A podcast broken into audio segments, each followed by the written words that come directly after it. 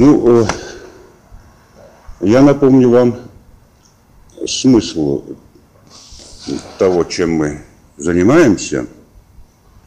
И этот смысл одновременно есть причина, почему все то, чем мы занимаемся или будем заниматься, имеет к нам самое непосредственное отношение. Не потребительски эстетическое, как мы обычно читаем книги, а жизненное, непосредственное. И причина или смысл того, чем мы занимаемся, это состоит в том, что роман, с которым мы имеем дело, или текст, это роман, как я вам говорил, желаний и мотива, роман самостановления человеческого существа, роман воспитания чувств. Вы знаете, что есть такая традиционная форма романа воспитания чувств в европейской литературе, да, да и не только в европейской. Ну, в европейской, я напомню вам, Гетовский роман «Вертер», это роман воспитания чувств, или Флаберовский роман, который так и называется «Воспитание чувств» или чувственности.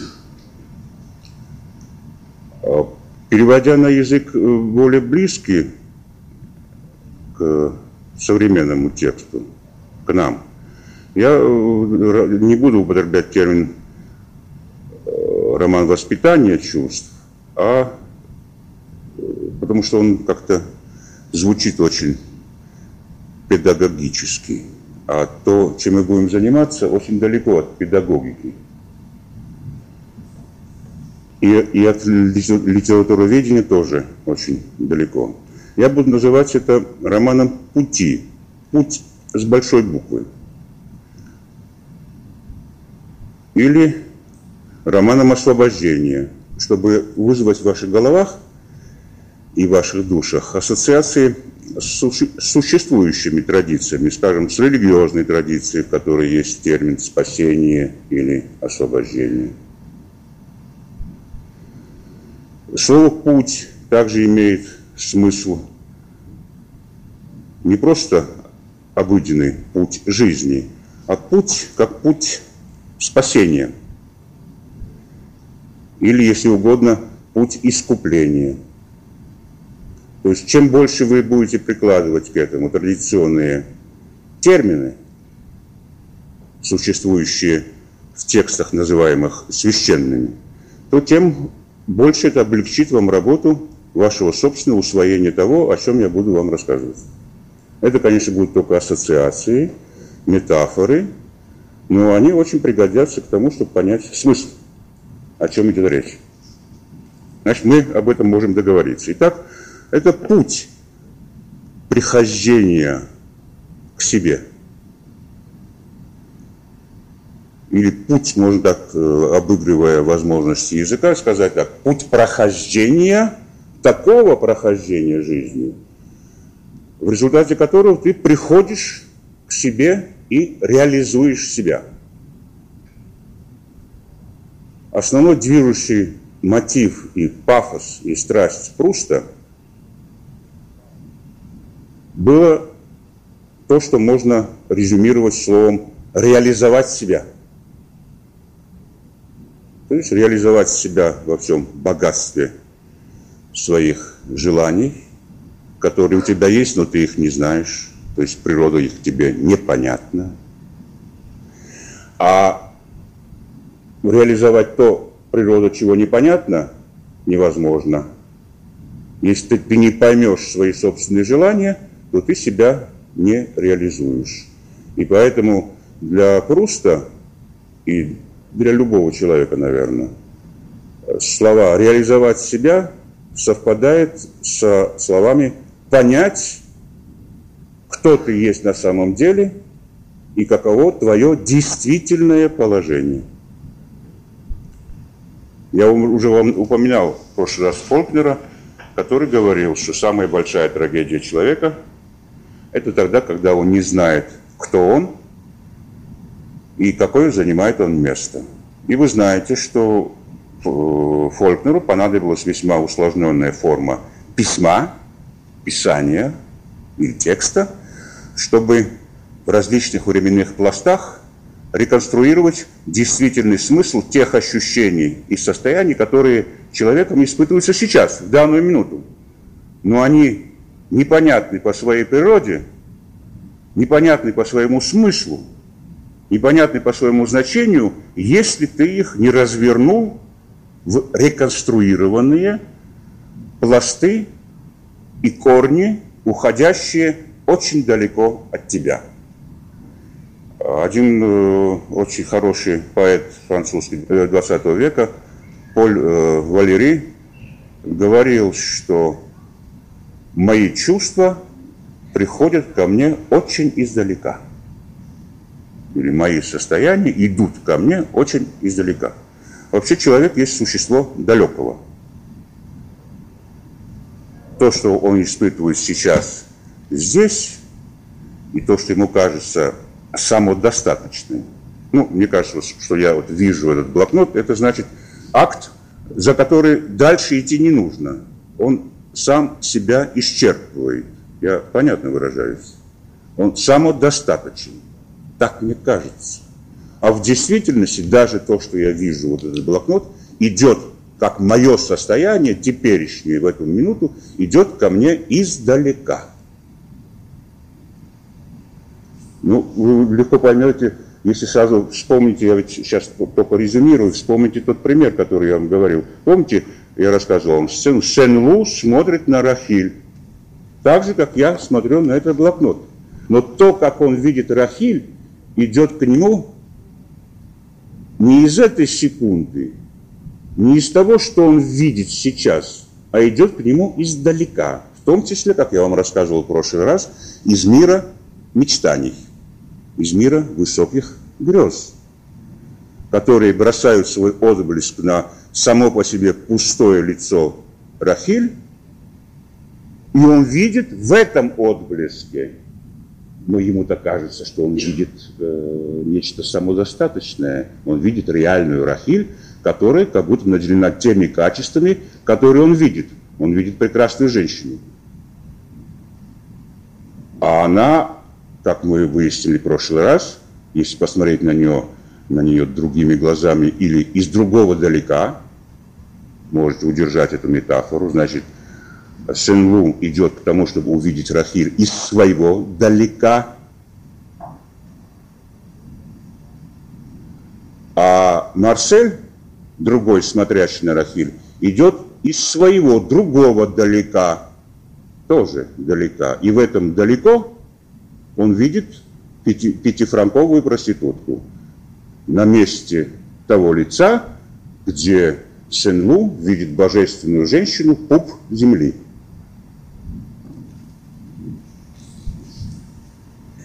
Так вот, я возвращаюсь, значит, это непростая не, не, вещь видеть то, что видим. И поэтому, когда я говорю, э, что прустовская мания – это мания реализовать себя, она у Пруста – почти что тождественно другой фразе, которая тоже очень часто повторяется у него э, на всем протяжении романа. И вы как-то сразу не уловите, почему эти фразы могут быть тождественны. Вот я сейчас их произнесу. Значит, одну я уже сказал. Реализовать себя. А вторая фраза следующая. Она звучит примерно так, и часто просто повторяет э, в, ну, в разных сочетаниях, но смысл примерно один и тот же всегда – Э, обязанность писателя, или в других случаях это обязанность человека, задача моего «я» и так далее, и так далее. Обязанность писателя, возьмем в этой формуле, это реализовать впечатление. Ну, какая может быть связь между реализацией себя, которой мы придаем такой, ну, более общий смысл, э, ну, скажем, стать человеком, стать взрослым и так далее, так далее, так далее. И реализовать впечатление –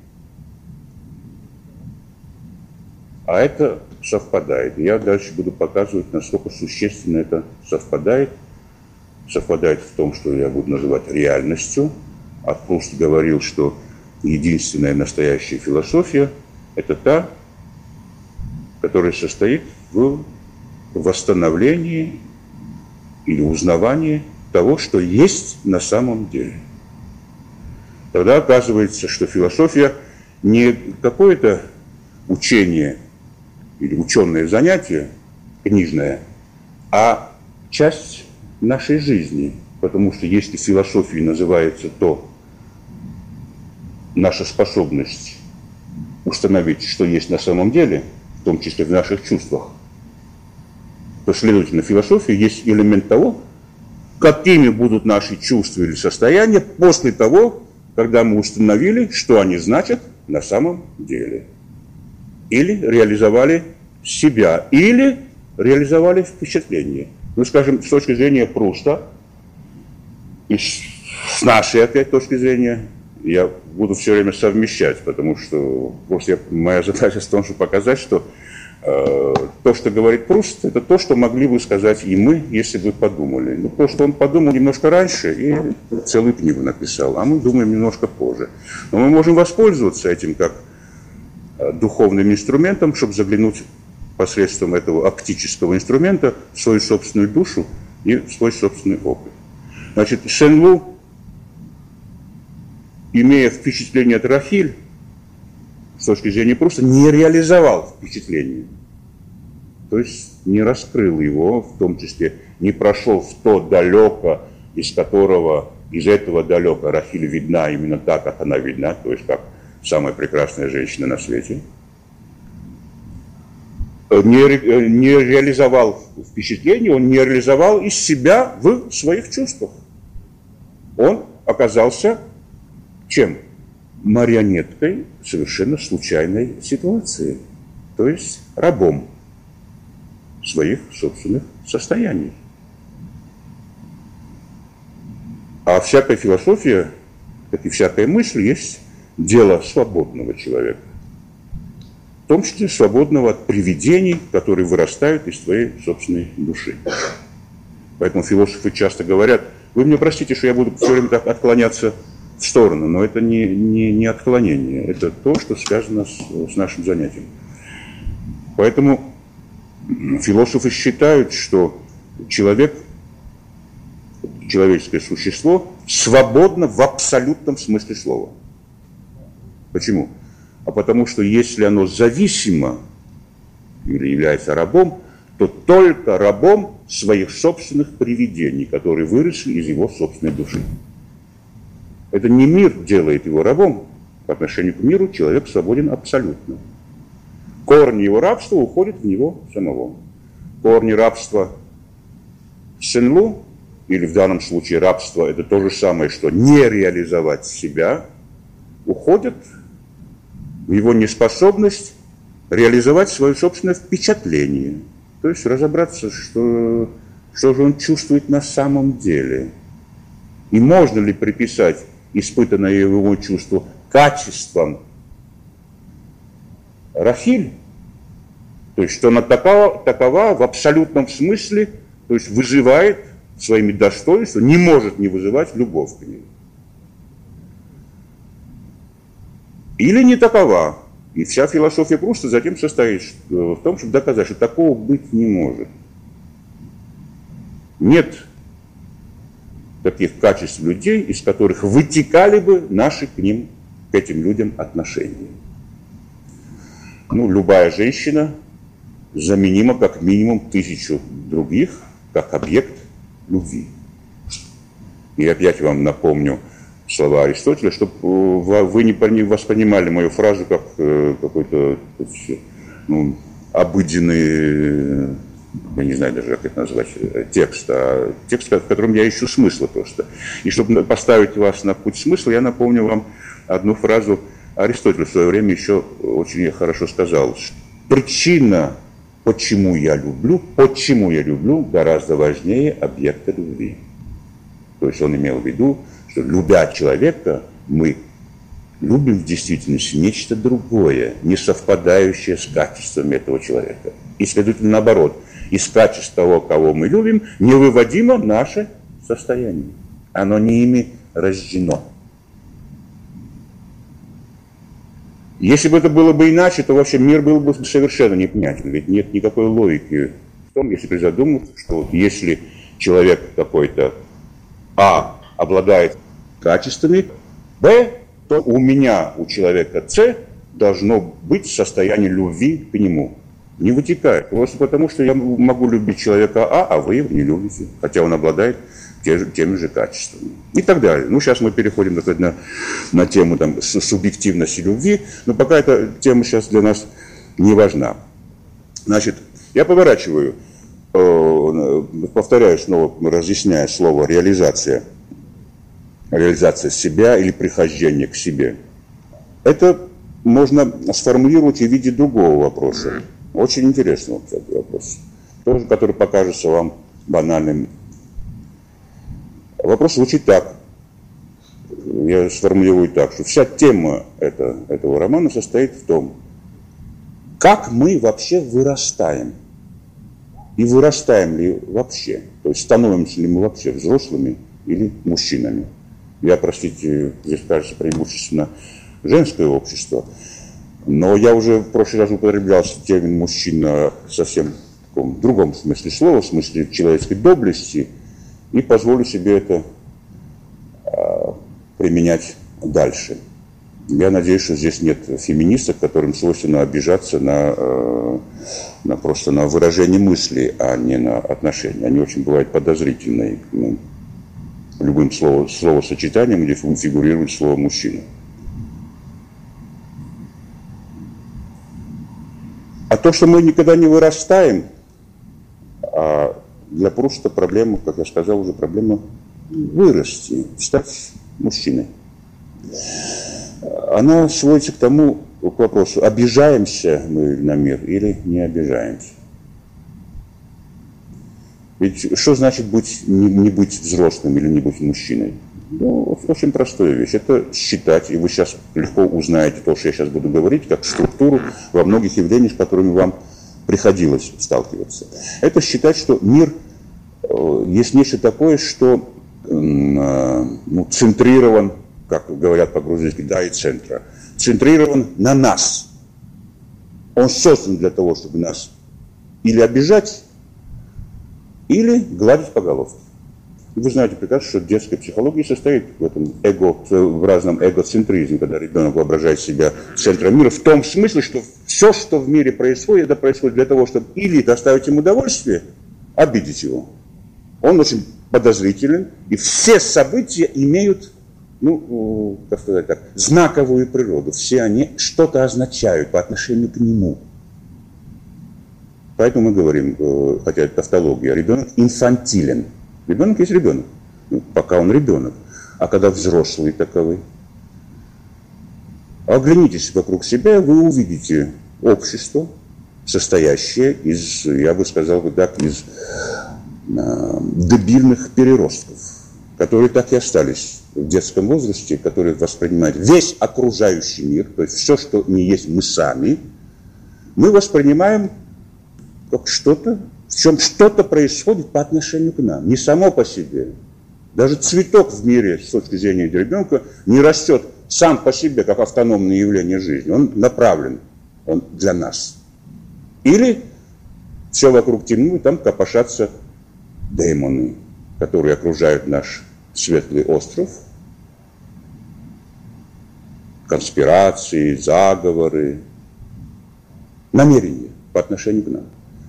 Первый, первый философский акт вырастания состоит в следующем утверждении. Кстати, сейчас я вспомнил, что почти что буквально ту фразу, которую я сейчас хотел сказать, сказал в свое время Людвиг, Людвиг Витгенштейн. Есть такой австрийский философ, потом английский философ, поскольку он жил в Англии, философ 20 века. Эта фраза состоит в следующем, такая. Мир не имеет по отношению к нам никаких намерений. Это взрослая точка зрения. А вы знаете, что взрослые ведь могут себя вести по-детски. Вы вспомните, что один персидский царь, которому угодно было завоевать Грецию, отправлял флотилию в Грецию. В это время разбушевалось море и потопило все его, всю его флотилию. Он приказал высечь море – Смешной акт. А подумайте о себе, сколько раз мы так вот высекаем море или высекаем мир потому что нам кажется, что у него были по отношению к нам намерения, как у моря по отношению к, Сер, к Серксу, который потопил его флот. Вот эту, эту тему, вырастая, не вырастая, мы потом увидим в существенных деталях. Я предупреждаю, что я буду потом описывать вам одну маленькую сценку из э, прустовского текста, который кажется совершенно, ну, как французы называют, анодин, такая, ну, пресная, ну, без значения. И мы не видим. А видеть надо, потому что, хотя бы потому что Пруст для этого писал этот текст, чтобы мы увидели. Это сцена в отеле. Там описывается, как э, э, мальчик э, привыкший все время жить дома, под крылышком у матери, ну, оказывается в отеле, и как он не может заснуть, потому что все вещи, шкаф, кровать, окно, все на него наступают. Они его давят своим, э, своим присутствием. Они ему кажутся живыми и какими-то злонамеренными по отношению к нему. И он долго не может заснуть. И за этим стоит там целая философия. Я из нее сейчас вам э, помечу два, два пункта. Первое. Значит, я уже говорил слова. Реализовать впечатление. Значит, первое, что я хочу сказать. Мы имеем дело с таким текстом и с таким человеком, который проделал труд мысли, а прусовский труд – это труд мысли, или а изложенный текст – это история мысли. Это, кстати, славная, хорошая французская традиция. В свое время еще один великий философ по имени Декарт писал ученое рассуждение о методе, оно так и называется рассуждение о методе, но оно писалось, и Декарт сам об этом так и говорил, как история моей мысли, история воспитания чувств, если угодно, или роман воспитания чувств или роман реализации себя, прохождения пути, который записан как живой опыт. В данном случае живой опыт мысли. Так вот, э, я говорил, реализовать впечатление. Для Пруста это означает, что впечатление имеет смысл описывать, если ты берешь его как знак какого-то скрытого и глубокого закона, стоящего за этим впечатлением. В том числе вот это вот, э, ну как мы реализуем себя с точки зрения Пруста. Ну, я испытываю, ну, то, что немцы называют умбегаген, ну, какое-то неудобство в комнате. Если я ребенок, я, конечно, считаю это потому, что шкаф плохой.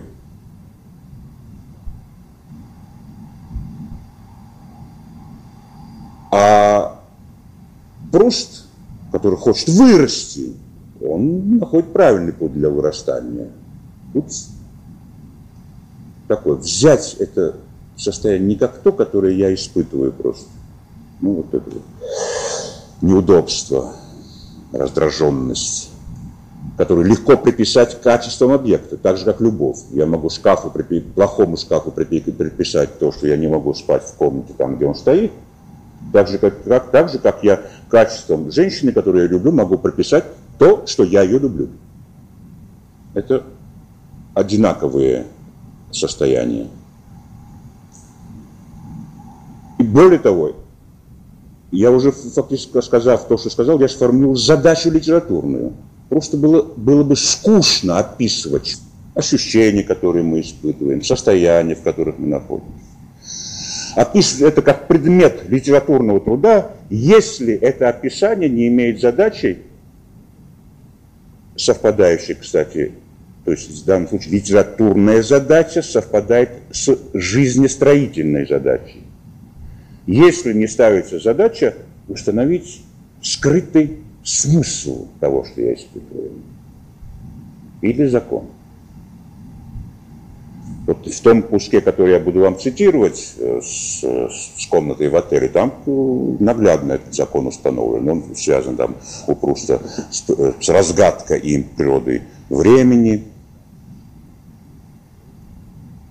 и природы того, что я, оканчивая прошлое занятие, назвал э, трудом жизни. И то, с чего мы должны были начать э, сегодняшнее э, занятие. И второе – связанное с этим, с, с, вот этой, с темой закона.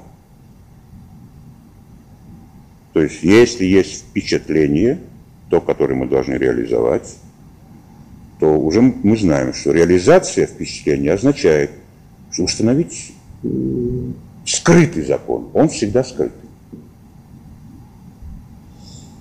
Тоже, точно так же вот то, что нас притягивает в человеке и называется любовью, скрывает какой-то закон.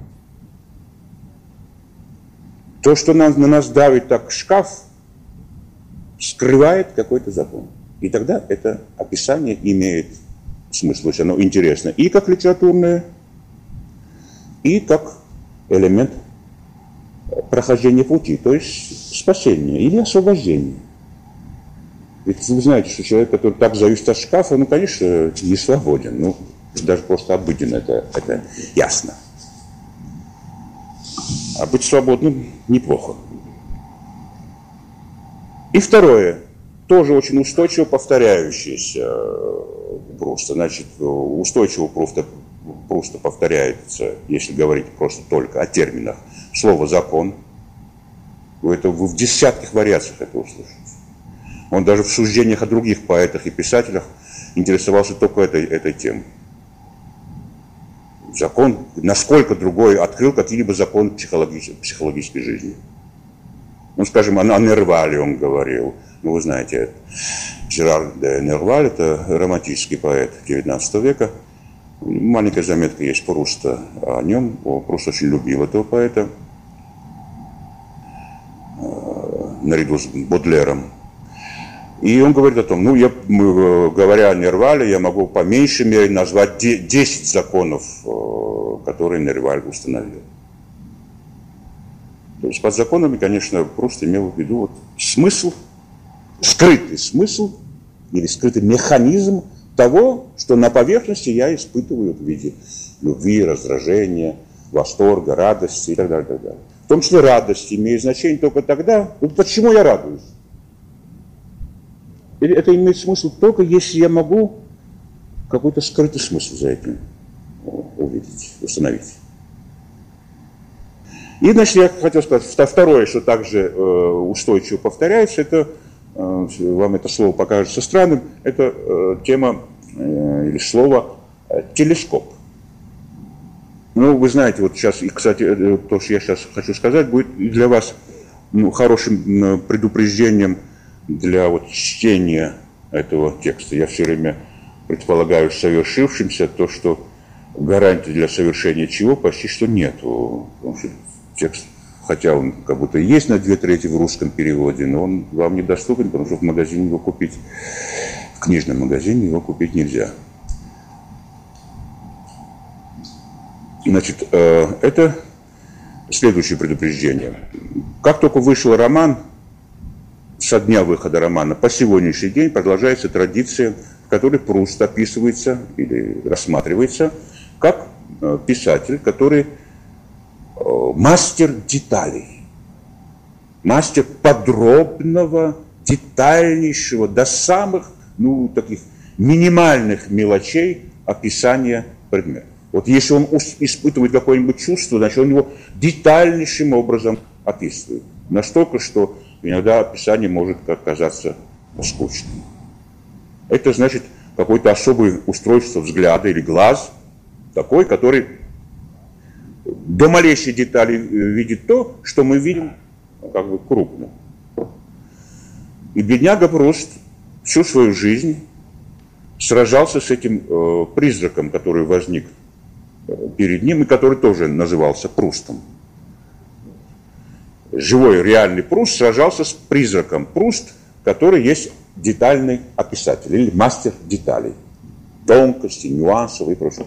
Он говорил, да нет, никакой, никакими деталями я э, не занимаюсь, никакие детали меня не интересуют. Меня, говорит, интересует э, что-либо, любое явление только в той мере, в какой, в какой за этим явлением стоит какой-то общий закон. Более того, Э, прежде чем сказать то слово, которым я вас заманиваю, более того, Пруст э, как раз в этом пункте произвел некоторую такую революцию или поставил ту проблему, э, которая до сих пор является проблемой в, ну, в литературной стилистике 20 века. Где остановиться в описании? Предмет можно описывать бесконечно. Это феномен бесконечности описания. И более того, все предметы описываются произвольно. Всех литераторов 20 века стала смущать фраза, которая в 19 и других веках казалась безобидной и само собой разумеющимся. Такая фраза. Маркиза вышла из дому в 5 часов пополудни. Или в 5 часов вечера. Почему в 5 часов? Ну, а почему не в 6 часов? Или герой, скажем, там, X вышел из дома, пошел по улице направо. Это элемент описания. А почему, собственно, направо? С таким же успехом мог пойти налево. И вот эта тема, кстати, у Набокова появляется, вот, скажем, если касаться русской литературы, он начинает специально в своих таких ну, рефлексивных текстах, то есть многие тексты Набокова построены как такой литературный текст, внутри которого обыгрывается свойство построения литературы обыгрывается или он иронизирует. Это как бы текст в квадрате, во второй степени. Текст о тексте. Ему было действительно смешно. Почему, собственно говоря, я должен описать, какой смысл в описании, что трамвай вот прошел слева, слева, слева направо, когда я могу писать, что он пошел э, справа налево, или герой пошел не налево, а направо. Какой смысл в этих описаниях? И более того, какой в них самих по себе, как в описании, критерий, что я должен поставить точку, что я исчерпал описание.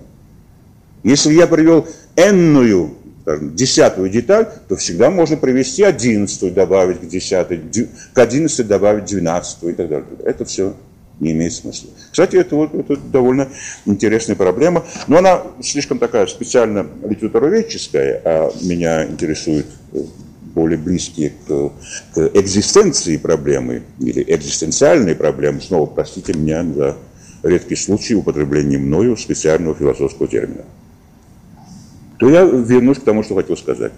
И просто в этих случаях говорит, да не, не деталь я описываю, мой, мой инструмент описания. Не микроскоп, а телескоп. Что такое телескоп? Телескоп это увидеть то, что на самом деле большое, крупное, но кажется нам мелким. Ну, например, мы в телескоп видим Солнце. Оно ведь не маленький кружочек величиной с монету на нашем небе. Это громадное звезда, светило. А мы видим его маленьким. Таким же маленьким нам кажется, вот я ворочаюсь в постели и не могу заснуть в отеле, где вещи злобно на меня наступают, у них появляются почти какие-то человеческие очертания враждебные. Это ведь мелочь. То есть как состояние это мелко, а, но описывать его можно только если ты смотришь на него в телескоп, то есть видишь большое там, где другие видят малое. Мелочь. Ерунду. А, кстати, вот это совпадает вообще с, с тем, э, какова природа философского мышления. Философское мышление, как таковое, состоит в том, чтобы увидеть то, на что смотрят и другие, но увидеть за этим нечто крупное, стоящее сзади. Поэтому, скажем, философию, так же, кстати, как и вот такого рода литературному таланту, как у Пруста, э, философии э, нельзя учить. Ну, представьте себе, вот э, была бы школа такая, которая называлась бы школой шутовства – ну, чем шут отличается от э, человека. Вот мы, скажем, в цирке, и, и, и мы, и шут видим один и тот же предмет. Но он видит его так, как видит шут. Ну, то же самое видит, на, видит, на что мы не обращаем внимания. Что проходит как нечто само собой разумеющееся, мелкое, мимо нашего взгляда – а шут видит за этим что-то. Но научить этому нельзя ведь. Так и э, философии нельзя научить, и э, такого рода литературному взгляду тоже научить нельзя. но можно его понять и усвоить. Значит, э, телескоп. То есть телескоп есть инструмент, который позволяет мне увидеть любые состояния как знак каких-то других состояний. Ну, в том числе то, как видит э, Сен-Лу Рафиль, это же мелкое событие в жизни. Но мало сколько людей, миллионы таких актов совершалось, мелких, в которых кому-то кто-то казался красивым и прекрасным. А за этим можно увидеть закон, как устроены мы сами. То есть как устроена наша психологическая жизнь и как работает наш механизм сознания. Вот что называется телескопом. Это, конечно, особый дар, особое качество взгляда от устройства глаза просто. Так же, как устройство шута, который в том же предмете, на который и мы смотрим, видит то, что он видит. И вдруг мы смеемся и неожиданно смеемся, потому что неожиданно увидеть крупное, вы знаете, что прежде всего неожиданность есть механизм смеха. Так вот, э, значит, э, я это все вам напомню.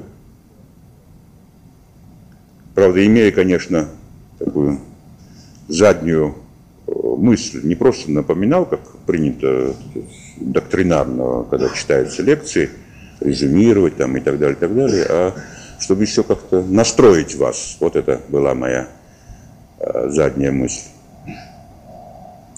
Я в прошлый раз остановился на том, что я назвал э, трудом жизни. Вот этим, этой темой мы должны заняться. Ну, конечно, нам нужно как-то вот какие-то, ну, расположить наши батареи для подхода к этой теме. Вот одно из таких действий расположения батареи и было все то, что я говорил перед этим. Мы установили в прошлый раз, может быть, вы за таким ну, обыденным характером примеров это не заметили сразу, а теперь я вам э, напомню, чтобы это э, закрепить. Мы установили, что всякое явление, любое нечто, должно иметь какой-то смысл. Ну, скажем, вот представим себе, то есть мы, мы сейчас говорим о том, я выражусь так, то есть более сложно, но более эффективно, и поэтому это будет более понятно. Представьте себе, что мы имеем дело с двумя пространствами. Пространство номер один, пространство номер два. Пространство номер один – это пространство, в котором возможны человеческие события. Пространство номер два, в котором человеческие события невозможны и не происходят. Э, второе пространство назовем безразличным пространством. Ну, скажем, э, Сен-Лу в театре – это место, где он смотрит на конфликт.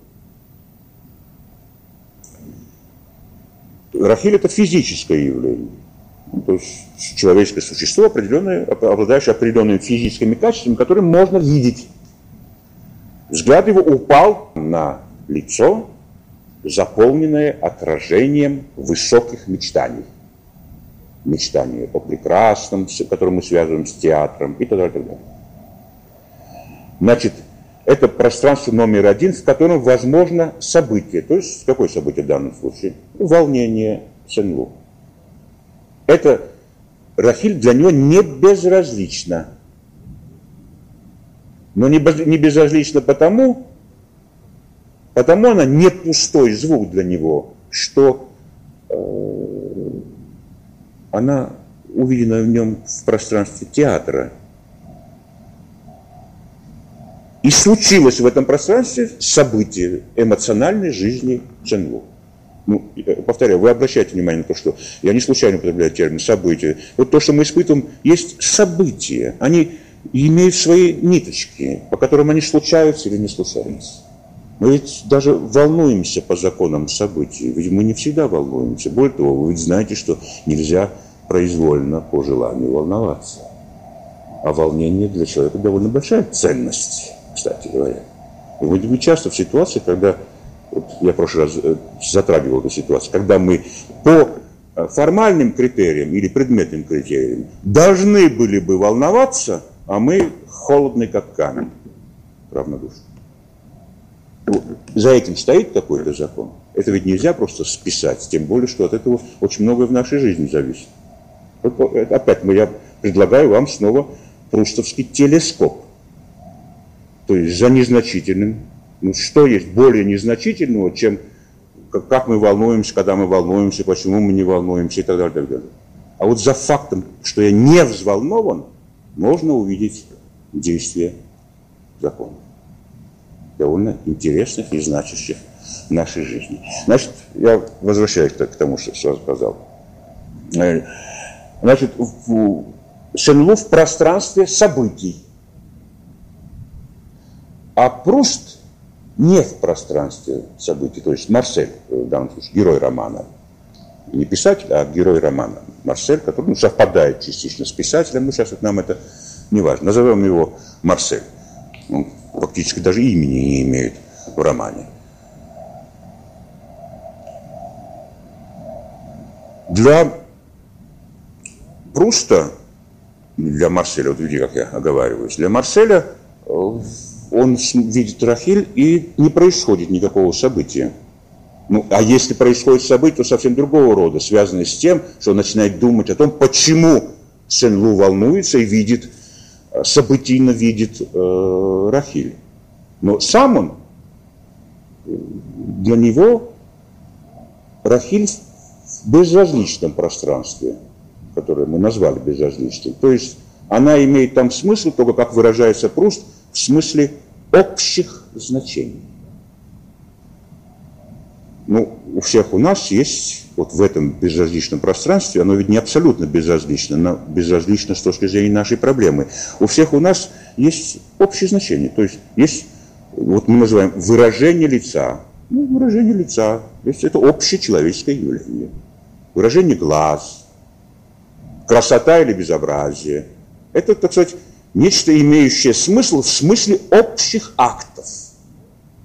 Красота может быть и у А, и Б, и у С. Такое выражение лица какое-то может быть у одного человека, у третьего, у четвертого, у миллионного человека.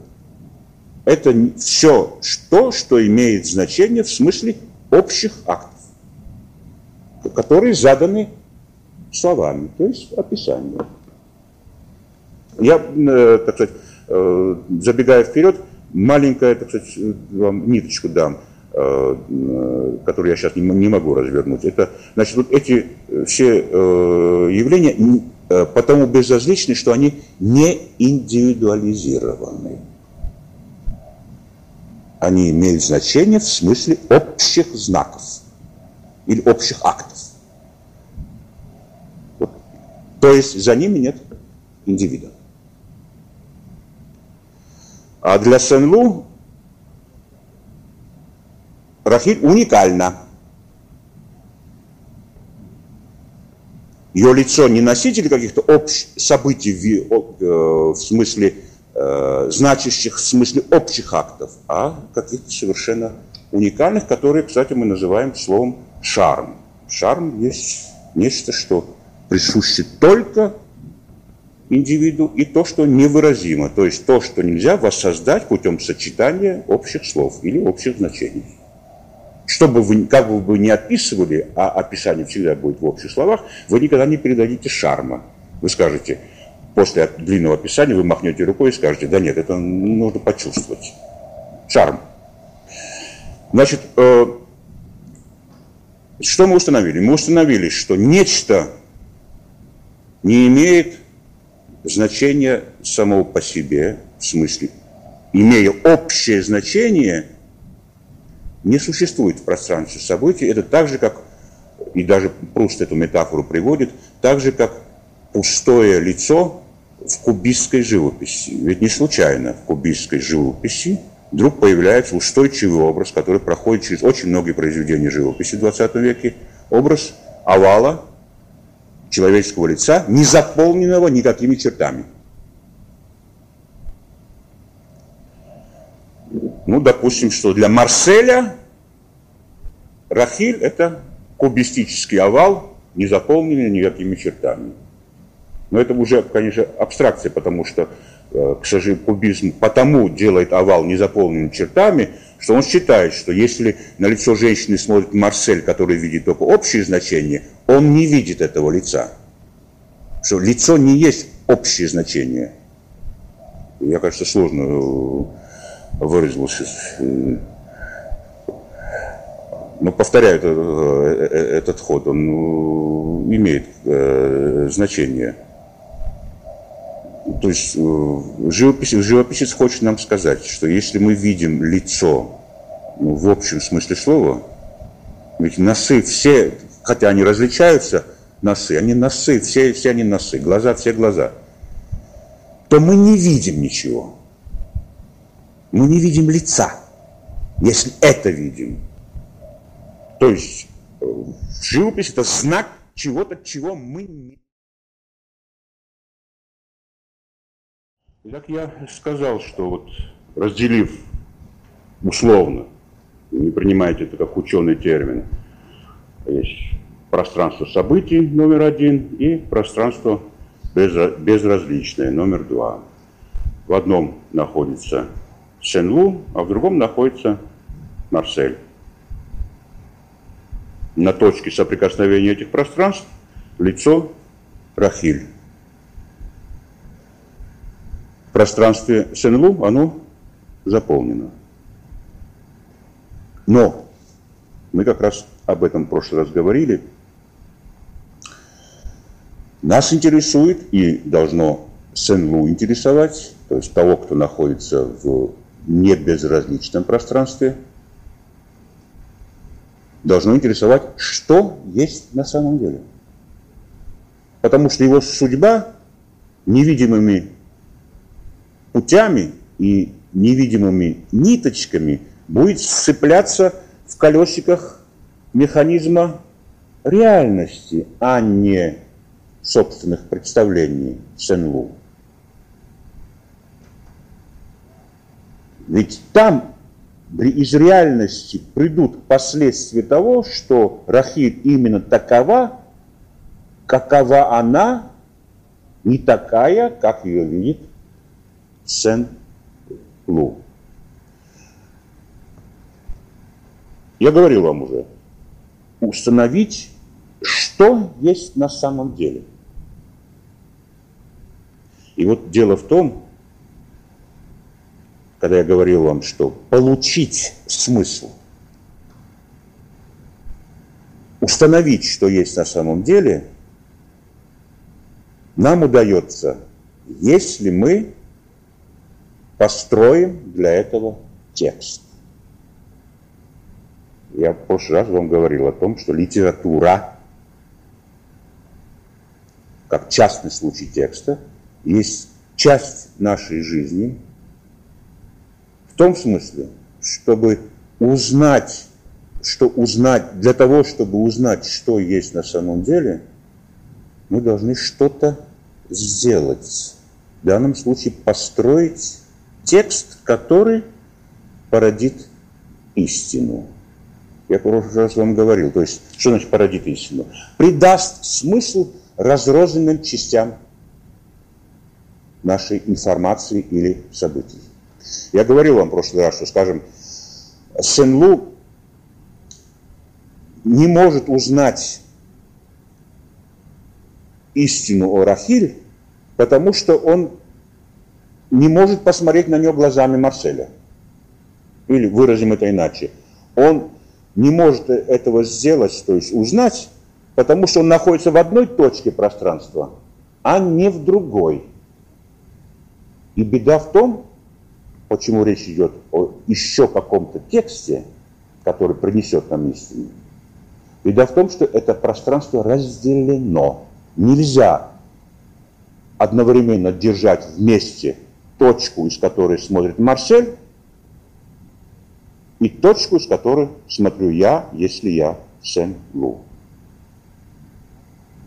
Они разделены. Здесь э, вот это вот собрание э, ну, предметных видений, того, что видят все.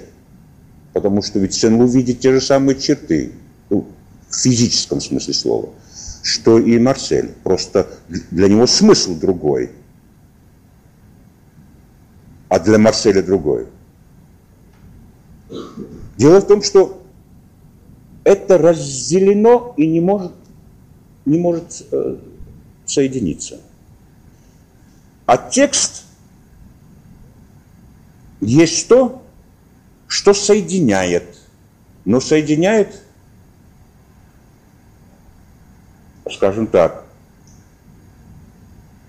ну, помните, я говорил вам, э, это очень сложный пункт, и, и мне трудно его выразить. Я говорил вам, скажем, э, что в действительности написание литературного текста не есть занятие отдельное от жизни, а вот на примере Набокова я говорил вам, где само построение какой-то условной воображаемой конструкции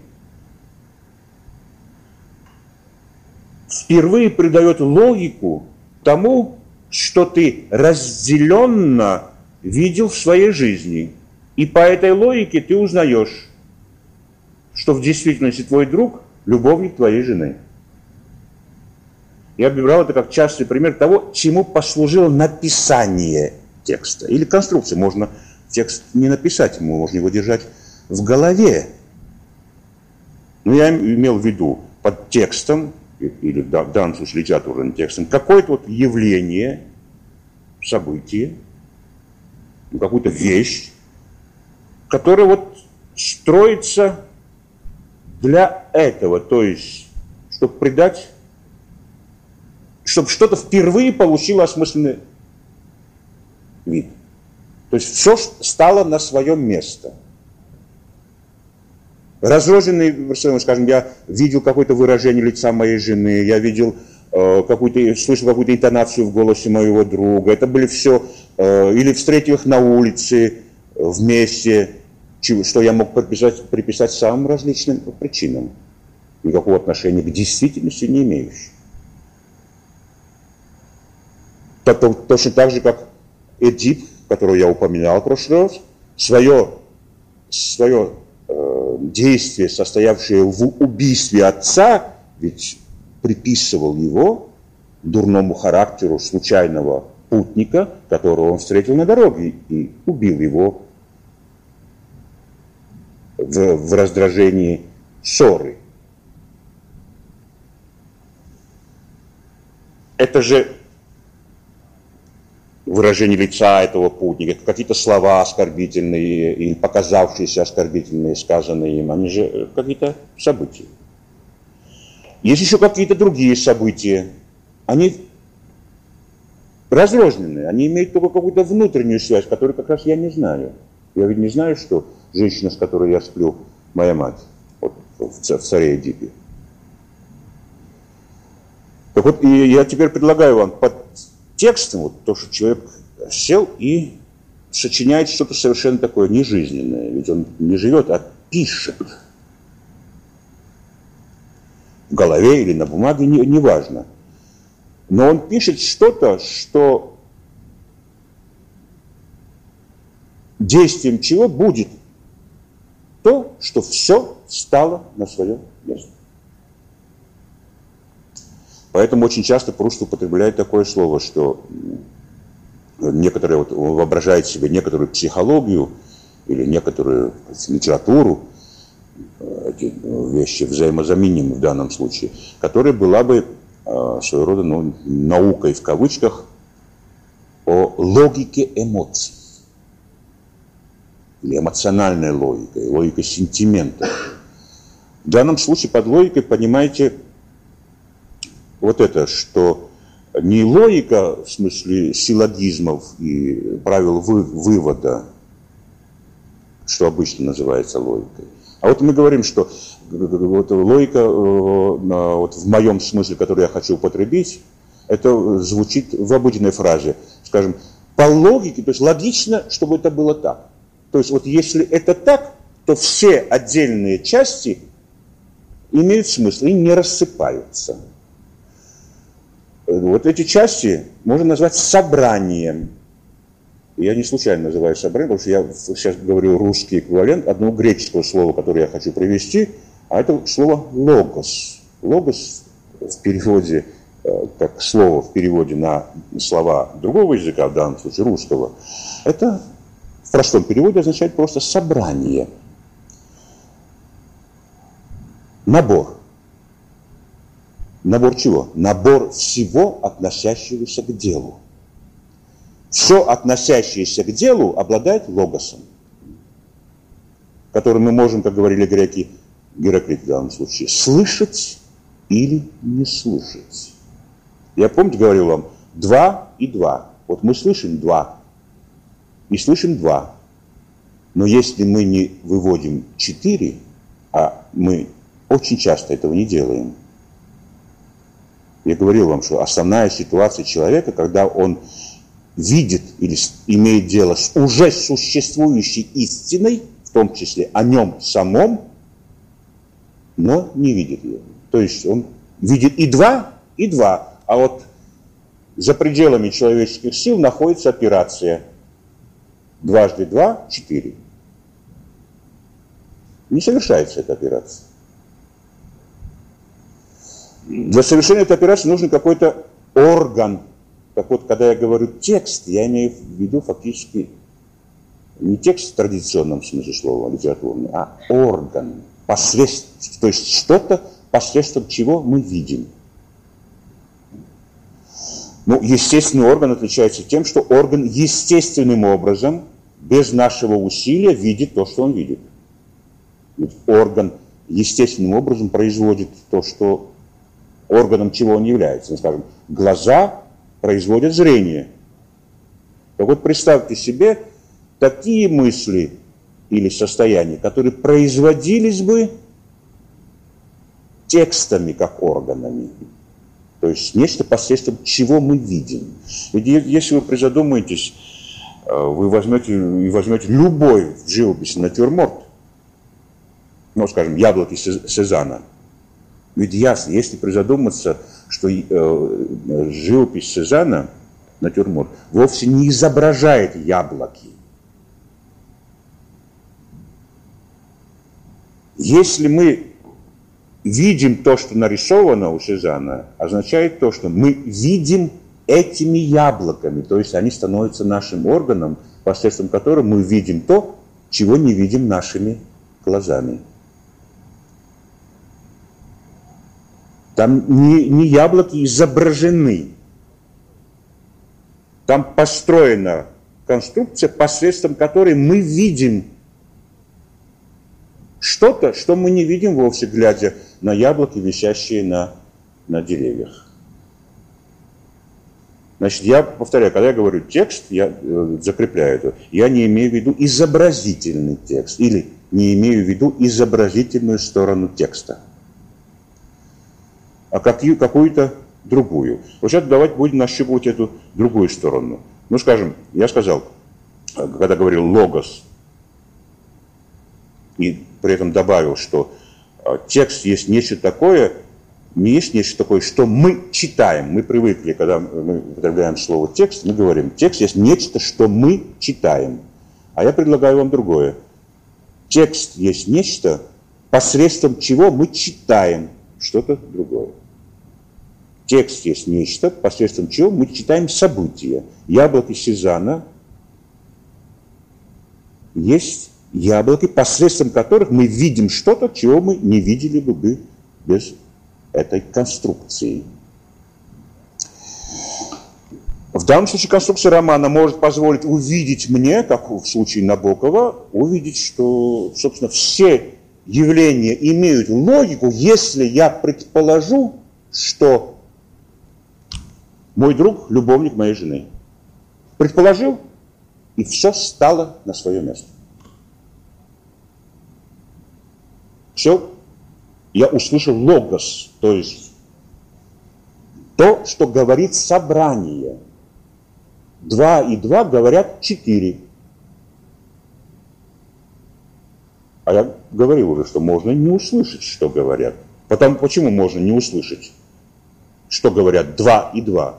По одной простой причине. Потому что логос это не два и два. А логос это нечто, что заставляет меня сказать четыре. Повторяю. Логос это не два и два, а нечто, что заставляет меня сказать четыре. Назовем это внутренний смысл, внутренняя логика. Так что все стало на место. Вот нечто, что заставляет меня сказать, что так вот есть на самом деле, это логос, услышанный мною. Но в самом, в материальных частях логоса нет ничего само по себе, что говорило бы нам. Два и два, каждые в отдельности не говорят нам, что сумма этого четыре. И вот здесь мы пришли к очень важному пункту, который резюмирует э, то, что мы в прошлый раз говорили. Дело в том, что логос означает так. Должно быть так, мир так устроен. Хотя этого мы не видим. Мы ведь не видим, что мой друг является, то есть я не вижу, что мой друг любовник моей жены. Все, что я вижу, имеет или может иметь другие объяснения.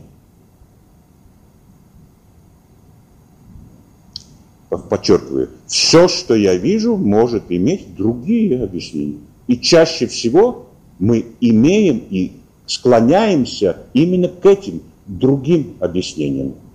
Они видны.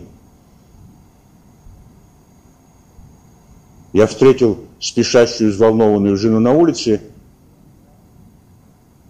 и я с радостью принимаю, с готовностью, чтобы, не дай Бог, не подумать. Принимаю объяснение, она спешила к портнихе, хотя явно степень волнения на лице никак не объясняется э, банальным визитом э, к портнихе. Но я готов это принять. Значит, что я хочу сказать? Что, во-первых, две вещи. Значит, должно быть так, Мир так устроен. Такое строение ситуации, логос ее. Это первое. То есть все стало на место, если я принял. Во-вторых, того, что я принял, я это не вижу. Это ведь не, не предмет, это логос.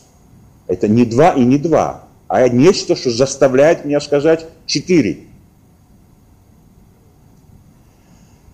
И третье, самое главное, может быть, для нас, это страшно. Все в нас бунтует и сопротивляется, восстает против того, чтобы сказать, это так. Очень большое мужество нужно иметь, тем более большое, что оно беспредметно, недоказуемо. Хотя только так и может быть по смыслу но доказать этого нельзя. И поверить в это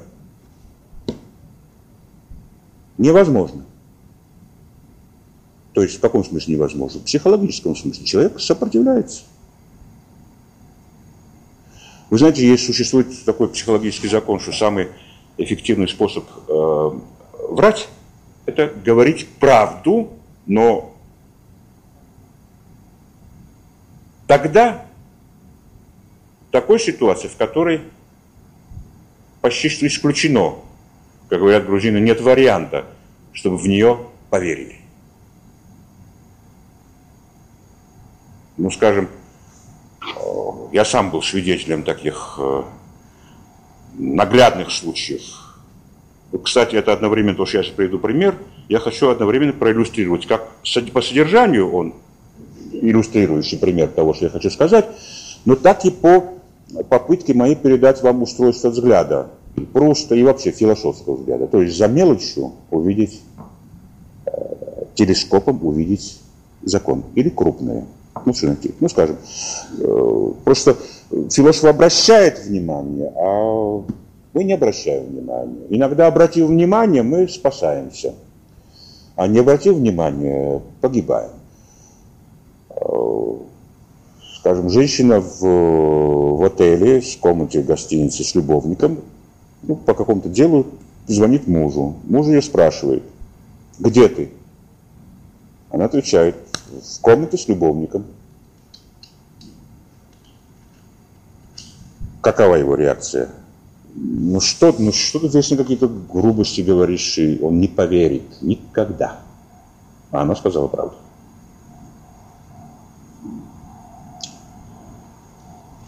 Вот все тот комплекс, в силу которого муж не поверил, назовем психологией.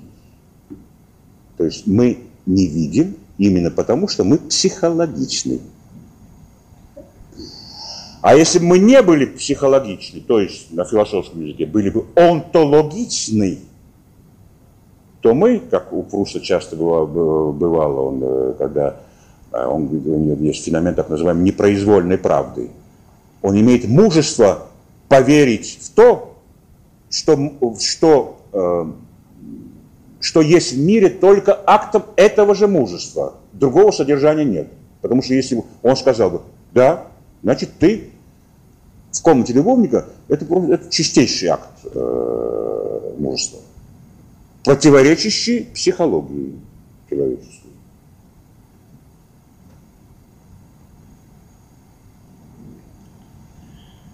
И хотя дело обстоит именно так, то есть она в комнате с любовником и оттуда разговаривает с мужем, это невероятно. Следовательно, я что хочу сказать? Вот то, что я условно называю текстом, имеет антипсихологический заряд.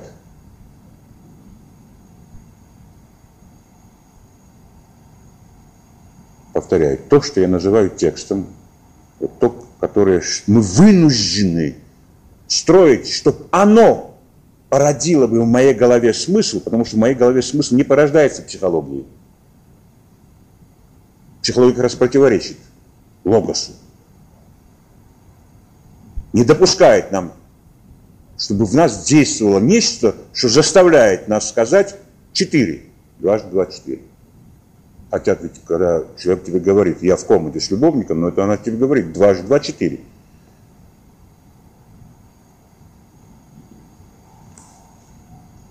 Брус говорил, в следующем а, значит, например, такое словосочетание, которое тоже, а, когда будете читать, обращайте внимание, иногда это через запятые идет, через, э, ну, как будто ино, кажется просто чем-то пораженным просто красотой стиля, когда мы построили гладкую фразу, и ради гладкости красоты звучания стоят вот именно эти слова, а не другие. Нет, иногда, чаще всего это э, связано со смыслом, глубоким смыслом. Ну, скажем, мне через запятую так. А, он говорит, единственная реальность, а мы ведь только о реальности говорим, да? Мы сказали, что путь к реальности через текст лежит, да? Он говорит так, единственная реальность та, которая, которую мы думаем. Ведь вспомните, мы очень часто думаем правду, только э, выбрасываем ее из головы, потому что мы ее боимся. Так вот, Прус как бы говорит вам, вот как раз то, что вы думаете, и есть правда. Ну, здесь слово «думаете» имеет значение. Что думаете, а ведь не видите. Думаете. Потому что то, что мы думаем, есть то, что придает смысл. В силу чего 10 вещей, 20 вещей, 1000 вещей держатся вместе. Имеют, ну, связанный вид. Становятся на место, как говорят, да? Но сам, само это думай, думаемое в виде отдельного предмета не существует.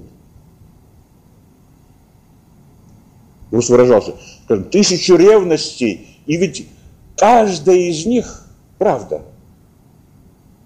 Ведь ревность не одна, она расположена вот в этом разделенном пространстве, о котором я говорил, где есть исключение точек, нельзя быть одновременно в двух точках,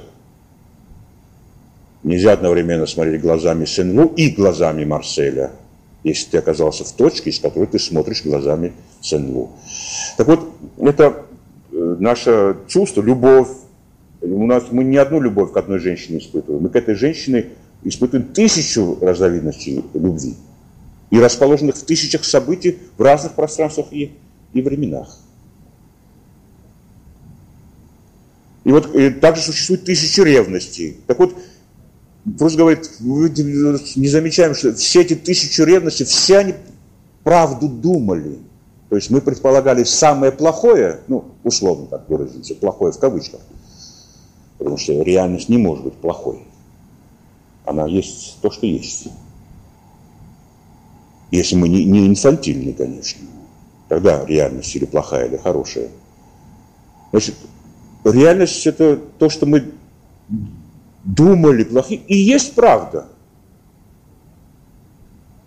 Единственная реальность та, которую подумали. Вот то реально. И которые, как выражается, просто смягчает, например, присутствие. Скажем, присутствие э, любимой женщины, который, о которой ты мыслью знаешь правду, но ее несомненное, реальное, с ее очарованием присутствие, оно смягчает эту правду и оттесняет ее куда-то очень далеко. Значит, присутствие есть один из механизмов нравственного, то есть эмоционального и духовного рабства. Присутствие помогает нам не видеть правду. Так же, как наш страх, скажем, помогает. То есть увидеть глаза, реальность прямо перед собой, против этого все в, наш, в нас восстает. Значит, э, что я хочу сказать? Значит, что вот этого, что мы мыслью узнаем, а мысль ведь должна родиться. Я показал, что психология, она не рождается. Чем-то, какой-то конструкцией рождается в нашей голове мысль. Но то, что рождается, этого нету. То есть, э, есть все остальное, объяснимо иначе. А того, что мы думаем, этого нет. Короче говоря, здесь мы оказываемся в ситуации, что, ну, я выражу ее так, что то, чего нет, мы должны видеть. И верить этому больше, чем тому, что есть и что мы видим. Повторяю. Вся проблема в том, что то, чего нет, как раз это мы должны видеть и верить этому больше, чем тому, что есть. Тем самым я в этой закрученной фразе объяснил, казалось бы, кристально ясную, но обманчивую в своей ясности фразу из Евангелия, которую я вам цитировал. «Веруйте в свет, да будете сынами света». Здесь два аккорда. Веруйте в свет. Имеется в виду, что здесь именно вера требуется, потому что его-то нету. Он есть только на одно промелькнувшее мгновение. Его нету. Значит, вас обязывает верить в то, чего нет. И, как я сказал, верить в это больше, чем в то, что есть. И будете сынами света, второй аккорд. То есть будете сынами того, во что не верите, то есть э, чего не видите, но в это верите, а я уже говорил, что верите силой построения конструкции текста, не, не психологии, значит, вы рождаетесь из чего? В этих своих мыслях. Из синтаксиса. Помните, я сказал вам, синтаксис молнии. Или из формы. А логос есть нечто формальное – а я вам приведу цитату сразу же из Флабера. Флабер, Флабер говорил, идея, ну, понимаете, под идеей какое-то содержательное состояние в нашей голове, идея есть нечто, существующее только в силу формы. Вот пойдите поймите. Можно это назвать формализм, то есть стоит перевести это в литературоведческие категории, как можно тут э, стилистическим формализмом это обозвать, чем угодно. Ну, в действительности не об этом речь идет, и никакого здесь нет формализма. Конечно, только силой формы, а ведь то, чего нету, то, что я думаю, и то, чего нету, может быть ведь только формальным. То есть, когда я сказал придать смысл, придать логос, логика, это есть формально. Ведь по содержанию я сказал, все элементы этого содержания, как выражаются англичане, могут быть explained away. В переводе на русский язык, неловкую фразу я вам э, слово предложу, это могут быть отобъяснены. То есть в нашей э, жизни действует психологический закон, когда мы объяснение, процедуру объяснения принимаем, применяем как нечто, посредством чего мы избавляемся от того, что надо было бы объяснить. Или как нечто, посредством чего мы умудряемся не увидеть то, что должны были бы увидеть. Ну, к портнихе шла жена. Это пример от объяснений. Более сложные есть от объяснений. Ну, например, я приведу вам такой социальный случай от объяснения. Яркий очень случай. То есть он показывает, как функционирует наше мышление, когда мы нормальные кретины, то есть когда мы психологичны. А мы чаще всего нормальные кретины. Это происходило в 40-50 году. Я тогда уехал, окончил школу в Тбилиси, я уехал в Московский университет и попал в неожиданную для меня ситуацию э, интенсивных, интенсивной очень комсомольской жизни, что для меня было совершенно непонятным мистическим событием для тбилисского школьника. Вообще не понимал, что, что, что происходит, что это за люди, и как вообще можно э, сидеть на этих собраниях, потом коллективно ходить в кино и так далее, так далее, читать книги полная мистерия. Ну, естественно, я вот довольно часто оказывался предметом проработок. И вот я помню, мне как-то врезался в голову этот, после даже физически вижу это. А, отвратительная была зима в Москве, она такая мокрая и мокрый снег.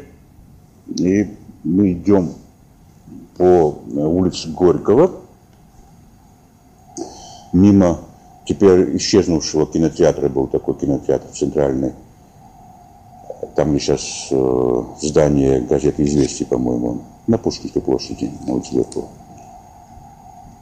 И рядом со мной идет комсорг нашей группы, а я э, даже на улице оказался предметом очередной такой комсомольской проработки. И, кстати, я опять вот э, этот пример, ну, поскольку я философское животное, я не могу не...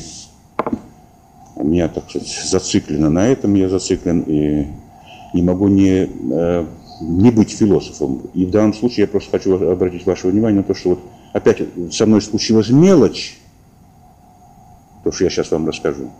А философия состоит в том, чтобы увидеть за этой мелочью, вот как я вам по Прусту, нашему милому Прусту, рассказывал, увидеть закон. То есть нечто более крупное и общее. И во время его какой-то возвышенный христиан, какой-то гладенький сам человек был, когда он подошел в этом отвратительном буране из мокрого снега, мальчишка лет десяти, нищий, и просит подаяние. Я говорю, слушай, кстати, звали его Марлен, тоже хорошее имя. Когда оно мужское, оно составное, как вы знаете, да?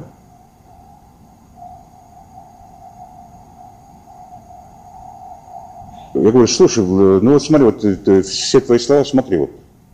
Я имею в виду, что вот, ну, передо мной человеческая нищета, горе. Действительно, мне холодно, я в, в пальто, а мальчишка полураздетый, голодный тому а там, думать о том, что, может быть, он э, на самом деле богатый, а просто этим зарабатывает, бессмысленно. Ни один нормальный человек, увидев нищую, не станет думать о том, что, может быть, на самом деле, что он гораздо богаче тебя. Это, ты видишь реальное, тем более мальчишка 10 лет. Я говорю, вот посмотри. И он посмотрел, э, Марлен посмотрел на меня с недоумением, но искренним недоумением. Дело в том, что он этого мальчика не видел, то есть он его не воспринимал, он не был событием в его пространстве. Вот, вспомните, я ввел вам понятие пространство номер один, пространство номер два. Пространство событий номер один и пространство безразличное номер два. Этот мальчик не был в пространстве его событий. Почему? По одной простой причине – он не видел, то есть он не мог испытать ни состояние волнения, ни состояние огорчения, ни состояние сочувствия, а это все психологическое, казалось бы, произволь, непроизвольное состояние, да? А он не мог испытать, потому что этот мальчишка в его иерархии теоретической общества занимал место. Какое место? Это очень простое. Мы сейчас находимся на первом этапе э, коммунизма, и на первом этапе коммунизма до второго этапа есть разница между людьми. Одни беднее, другие богаче. И поскольку этот мальчик уже был объяснен, это я к тому, чтобы объяснить вам, что такое explain away, уже объяснен, можно было его не видеть. То есть через экран в свое сознание, в свою способность волноваться, переживать, не допустить события, которое физически происходит на твоих глазах. Оно физически происходит, а ты его не видишь. Он его не, пропустил, и он ну, так же, как был в возвышенном комсомольском настроении, в таком же и остался. А по, а я взволновался, естественно. Почему? Потому что у меня не было этого, этого объяснения. А подумайте сами, когда мы находимся в ситуации, когда мы видим происходящее, а когда мы не находимся – ментальных ситуациях. Есть какие-то магнитные поля, в которых мы можем находиться и видеть что-то вне этого поля или не видеть. Поле как бы разворачивает наши мозги таким и глаза таким образом, что мы видим или не видим. Хотя, казалось бы, нельзя не видеть. Ну как можно не видеть страдающего, замерзшего, нищего, голодного мальчика? Можно. Можно не видеть. Теперь попробуйте перенести эту структуру на гораздо большее число всех жизненных случаев, в том числе чтение нами книг, любви, ненависти и так далее, и так далее, и так далее. Вот в связи, видите, как мы э, куда-то далеко уходим, э, занимаясь просто прустом. Я в действительности, казалось бы, отдаляюсь от него, но в действительности я вовсе не отдаляюсь. Я иду по нему почти что э, текстуально. Значит, я закрепляю, э, что вот есть какие-то состояния, называемые нами идеями, которые как раз существуют силой формы. А форма, как вы знаете, она конструктивна, то есть она строится. Формы сами не бегают. Ну, формы рождаются жизнью, но формы рождаются или создаются, изобретаются и людьми. В том числе они изобретаются в искусстве, в литературе. Так, теперь пойдем дальше.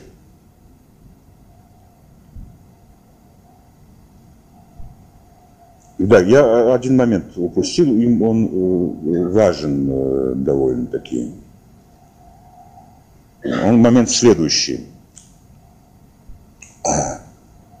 Значит, есть одно осложняющее. И так дело сложно. И так уже дело сложно. Но есть еще один осложняющий момент. Вот во всей вот этой ситуации, вот этих вот магнитных ловушек или конструкций, в которых мы живем. Есть конструкции, которые не позволяют нам видеть. Вот конструкция Марлена, назовем ее конструкцией Марлена – есть конструкции, позволяющие нам видеть, назовем их конструкции Пруста, или я приводил вам пример Сезана, скажем, яблоки Сезана, посредством которых мы видим, посредством именно их. То есть это текст, посредством которого мы читаем наш опыт. Но вот в этом чтении опыта, который я показал вам антипсихологично, то есть направлено против основных тенденций нашей психики, нашей психологии как человеческих существ. Есть еще одна в этом загвоздка. Значит, во-первых, пометим следующее, что вот эти вот механизмы страха, я не вижу, чтобы избежать страха. То есть избежать того, чего я боюсь. А истина очень часто то, чего я боюсь. Я боюсь ее увидеть. Поэтому я могу ее не видеть. И потом я даже забываю в силу слоистости нашей психической жизни, я забываю, что я не видел ее, потому что боялся. Потом уже на следующих этажах э, даже сознание того, что я избегал истины из-за страха, это тоже исчезает. Так вот, эм, эти вот психологические механизмы надежды, мы ведь э, мир вводит нас за нос, в том числе и психологический механизм надежды. Завтра все исправится. Дом, по которому прошла трещина, каким-то чудом можно будет отремонтировать. Ну, я в прошлый раз вам говорил, что нельзя ремонтировать дома. Если дом треснул, нужно строить другой. Значит, так вот, беда, заковыка, одна из заковык состоит в том, что эти психологические механизмы прекрасно аккомодируются, ну, аккомодация, то есть, э, ну, не ассимилируются, а аккомодируются, то есть не противоречат нашим логическим операциям, то есть операциям рассудочного мышления.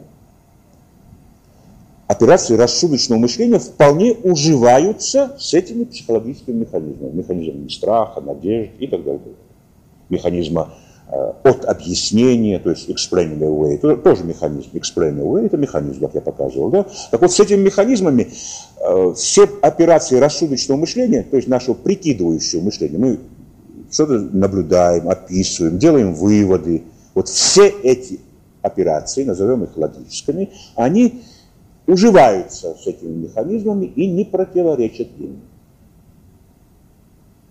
То есть мы можем мыслить, в смысле совершать логические операции, так и оставаясь вот в этой и реальности, не приходя к реальности. Сама по себе логика, в смысле логических операций рассудочного мышления, не выталкивает нас на путь истины, то есть того, что есть на самом деле. Поскольку, как я сказал, логические операции, то есть нашего прикидывающего, соображающего мышления уживаются психологическими механизмами и не, не противоречат им. В этом смысле можно сказать, что Э, реальность наша имеет структуру сновидения. Это тоже одна из проблем просто. Просто говорил, что такой фразе, что вот и нечто, что мы называем действительно жизнью, что разорвано, беспорядочно, вызывает непонятные боли, непонятные радости – и что больше похоже на сновидение. Жизнь наша как сон. Это я цитирую э, просто. Ну, ведь действительно, то, что мы называем реальностью, чаще всего имеет структуру сновидения. В каком смысле слова? Какова структура сновидения? Структура сновидения очень проста. Ну, в упрощенном, конечно, виде. Я не берусь претендовать на то, что эта вещь действительно проста, и мы ее понимаем. Нет, я имею в виду одну простую сторону этого дела. Есть такой закон сновидения, он следующий. Сон строится таким образом, по содержанию своих видений, так, чтобы эти видения позволяли нам не проснуться. То есть э, сон имеет как бы структуру от объяснения – ну, скажем, звонит будильник, я не хочу проснуться, и сон в короткие мгновения, э, когда еще звучит этот звонок, в действительности это короткий, а во сне кажутся длинными, он разыгрывает целую сцену, которая продает какой-то такой смысл этому звуку слышимому, что эти смыслы позволяют мне не проснуться. Понятно, что я говорю? Так вот, наша то, что мы называем реальностью, чаще всего состоит из таких представлений, из таких образов и состояний, которые позволяют нам спать дальше. То есть в данном случае слово «спать» означает не знать и не видеть реальности. И в этом смысле реальность имеет структуру сновидения. Жизнь есть сон. Ну, в этом смысле слова. Вот это одна психологическая а, ну, заковыка.